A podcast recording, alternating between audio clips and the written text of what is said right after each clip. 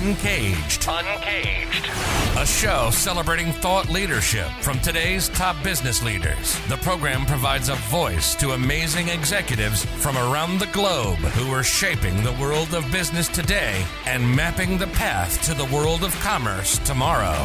And now, please welcome our host, Bant Breen, as we begin another Uncaged episode.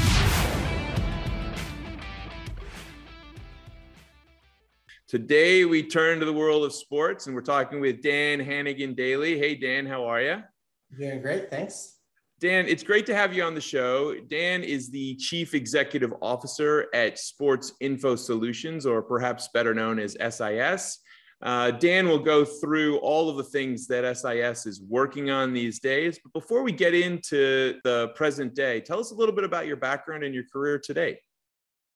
Thanks. So, yeah, certainly growing up, sports were always very close to my heart, whether it be playing or building fantasy lineups, or I was sort of fortunate to be born in the time where sports video games were really starting to, to come to the fore. So, I got that nice mixture of sports and technology and, and gaming all encapsulated um, through sort of the, the preeminent years of my of my youth. So I was very steadfast uh, as far as wanting to work in sports and being associated with with with sports in my uh, in my career. So you know, I went to, to school for sport management, uh, Brock mm-hmm. University. I'm, I'm, Canadian. I live in Toronto, so it's a, one of the better uh, universities for sport management up here. Spent four years there. Had a couple opportunities for internships and the like ended up moving over to the UK. I'm big soccer or, or football, as it's more globally known, uh, fan and supporter, and and ended up with a awkward gig almost to an extent in that I was physically taking bets within professional soccer club stadiums, and at that moment, it sort of hit me and dawned on me that betting is the ultimate means of improving fan engagement, and there wasn't a lot of that obviously in in Canada. There's a bit certainly in the U.S it was happening. But oh, I uh, mean, under, you know, so Dan, I mean, I went to graduate school in England, and it was a regular occurrence for for people to bet. It's so much more common over there, right? Yeah. Where you just go and place a bet on on all the games, etc. And obviously, you're part of the generation that's uh, made that uh, more of a, a pastime here. For sure, and yet, and, and really the the service of of having wagering available at the stadium is expected for a fan coming in. You can get your beer, you can get your burger, and you can place your bet. Those are literally the three things that you could do uh, at a Premier League club. Certainly in the in the early 2000s, there wasn't a lot of other type of commerce there. Anyhow, you know things sort of evolved from there. Um, spent some time running a sports book in Vancouver with the British Columbia Lottery Corporation, and then uh, in 2015 again, you know, always wanting to really, really lean into sports and making sports better as much as I possibly could that as a fan or as a consumer or as an athlete. Uh, it was very difficult to miss DraftKings and FanDuel in the summer of 2015. They were spending all of the money on advertising, and I saw DraftKings advertising. I was like, that looks like an ambitious company that I want to be a part of. So I sort of took my shot, uh, contacted a few individuals at, at DK at that time. Uh, who were still relatively small. There were 200 folks thereabouts um, working for the company, and uh, moved to Boston in, in 2015 and you know, really got engulfed in the, the sports technology um, in the fantasy sports world that DraftKings really drove to, to the forefront uh, of US sports and was fortunate enough to be uh, a part of the, the sports betting movement that occurred. You know, basically right after the proposed merger with FanDuel was was shot down, we started looking at sports betting. And given I've had several years of experience in the space, I was mm-hmm. fortunate enough to be given the opportunity to lead the charge there and really never look back. And, you know, it was super interesting. We were actually initially going to launch in the UK to test and learn and figure out how to run a sports book, given there wasn't a lot of subject matter expertise at a company like DraftKings. That is not the case now. There are many, hmm. many people at DK that know a, a huge amount about sports betting, certainly. Um, right. Yeah, spent spent almost six years at, at DraftKings riding that rocket ship from 200 employees to 4,000 employees, from $2 billion valuation to 30 billion. Yeah. Hundreds of millions, if not billions of revenue uh, at this stage and really enjoyed my time, but got the itch to go to a, uh, start not start from scratch necessarily, but go to a smaller organization and really build a little bit from the ground up. And that's what saw me land at Sports Info Solutions in May uh, of this past year. And yeah, again, so so tell me more about uh, Sports Info Solutions or SIS. I, I see that the company is focused on optimization on the decision making process for sports books and and the kind of the sports fan experience. So tell me more about how that's uh, working. Yeah so we are at our core we're a sports data and analytics organization where historically and, and effectively the company was born on the thesis that specifically in, in the front offices of professional sports suboptimal decisions were being made due to a lack of information to base those decisions off of. So this was way back in 2002 when the when the organization was formed. There was no defensive data in the sport of baseball, as an example, which is a pretty important part of the sport. So, you know, SIS was founded on that on that belief and subsequently went and executed against that opportunity. So we collect really rich, deep data sets, perform analysis on that data, and then subsequently deliver that data and the analysis to professional sports teams. So we have a number of clients in Major League Baseball, MLB, the MLBPA as well, uh, NFL teams. So we collect uh, NFL and college football data.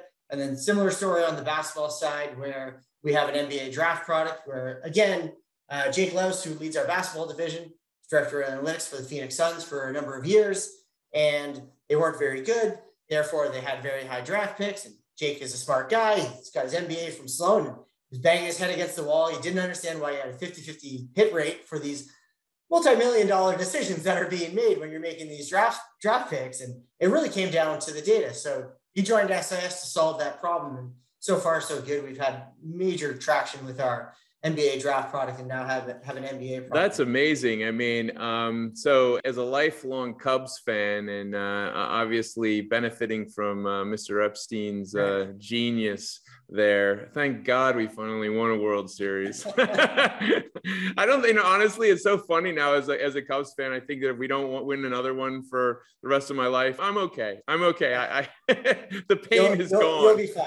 Uh, I, as a as a Torontonian, as a Toronto Maple Leafs fan, I'm still waiting for that moment. So I. Uh, yeah, but I, the power of the data is, is clear. And certainly it leads us to places that perhaps we wouldn't have gone to from just the, the basic, uh, maybe scouting eye that it was used for so many years. So tell me more about how businesses are thinking about this and sports businesses in terms of the, just the broader landscape today.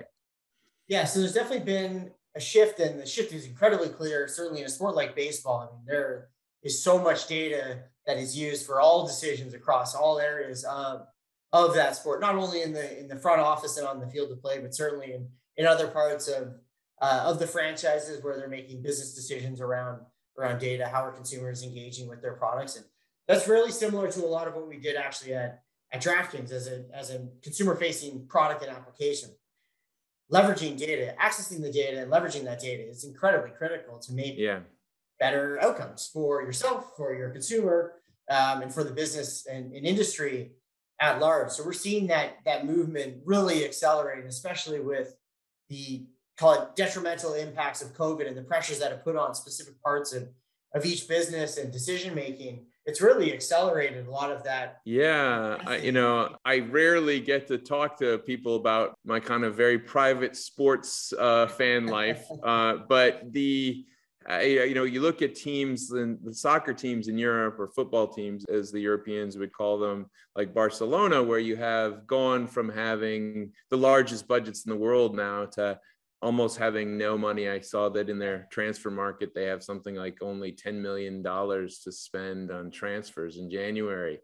And so the decisions become so critical, right? I mean, so they desperately need your product. Very much so. And yeah, like that, that movement is occurring across all of the major sports. So certainly football, there's a bit of a mix to be honest. And, and needless to say, there's, there's always and, and will remain to be that the value of the human eye and some level of subject matter expertise that goes into it. Like the data is simply an input into the decision. It doesn't need to make the decision outright. But we've seen that traction really accelerate in football and basketball, largely driven by the fact that consumers are now getting access to more data and, and fans are getting access to more data and they demand it from their teams to be better with the decisions that they're actually making on or off the field of play because they're using the data to make their own decisions.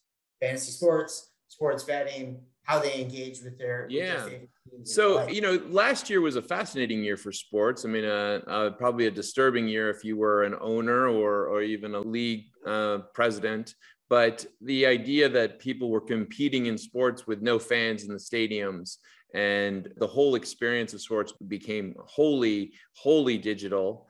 You know, how did that affect the the market, the betting marketplace, and um, are there learnings that we've seen from the pandemic, and how are yes, you guys thinking about certainly it? Certainly, in kind of what I mentioned earlier around just the, the usage of, of data. Certainly, COVID was an accelerant for leagues and teams as it pertains to to leveraging betting and technology to engage your fans. Because no longer did you have that captive audience in your stadium, and you can sell some some banner on the on the boards or in the arena to create sponsorship dollars. Now you had to activate that sponsorship through digital means, and you know one of the ways that we did uh, as partners of say Major League Baseball or the PGA Tour at DraftKings was create experiences that leveraged our captive audience, so our users who are constantly coming to DraftKings to play what other types of things that were available at that time table tennis, which got massive amounts of wagering activity, which is kind of crazy. And, yeah, and I mean, I, I what what happened with that? I, I, read a kind of a side story uh, that I guess the most popular sport for betting in Colorado for some reason, someone wrote yeah, an article yeah. was table tennis. What was that all about? The table tennis took off. I mean, there were leagues in Eastern Europe that we're basically running 24 7. So there were constantly games that you could bet on. And it's one of those types of sports similar to tennis that's stop start. You can bet point by point or game by game and constantly have that live betting activity that's probably more akin to a casino game to an extent. Obviously, it, it remains sports betting and there's the, the integrity things that need to be in place in order to protect against that type of activity from, from occurring. But in a state like Colorado, and it was it was the case across pretty much all states that, that we operated with in, in the context of DraftKings, where there wasn't that much going on. So those those folks who enjoyed having wagering activity part of their their daily life, of which there are many, were mm-hmm. coming in and, and placing bets on on table tennis. And it kind of shockingly maintained that position in the state of Colorado specifically for whatever reason, I don't know. Uh, maybe they're they started to love the, the sport of table tennis more than than initially anticipated. That's it could be fascinating. VIPs, who knows? But I love it. I love it. Well, it, it does show you that uh, people love a good bet, right? There's, uh, I guess, that, that classic phrase, and um, and certainly that bodes well for what you guys are working on for the future. But I'd be curious how you imagine the next couple of years are going to shape up.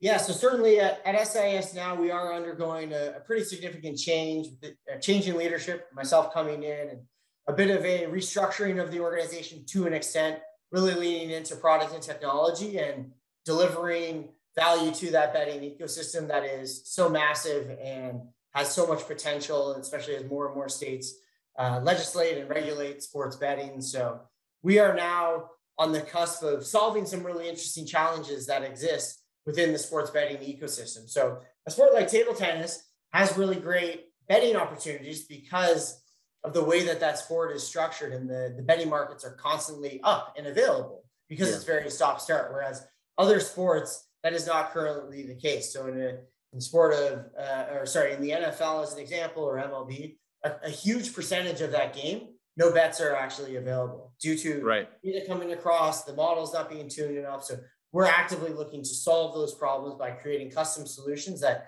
leverage our robust technology and operational expertise for what we provide to teams, now providing that to, to sports books and ultimately to sports fans to improve upon that, that end experience and ensure that when you go to place a bet on a live game, that it's able, you're able to get that through and not get it rejected due to bet delays or see markets suspended where otherwise you would be uh, having that negative experience today.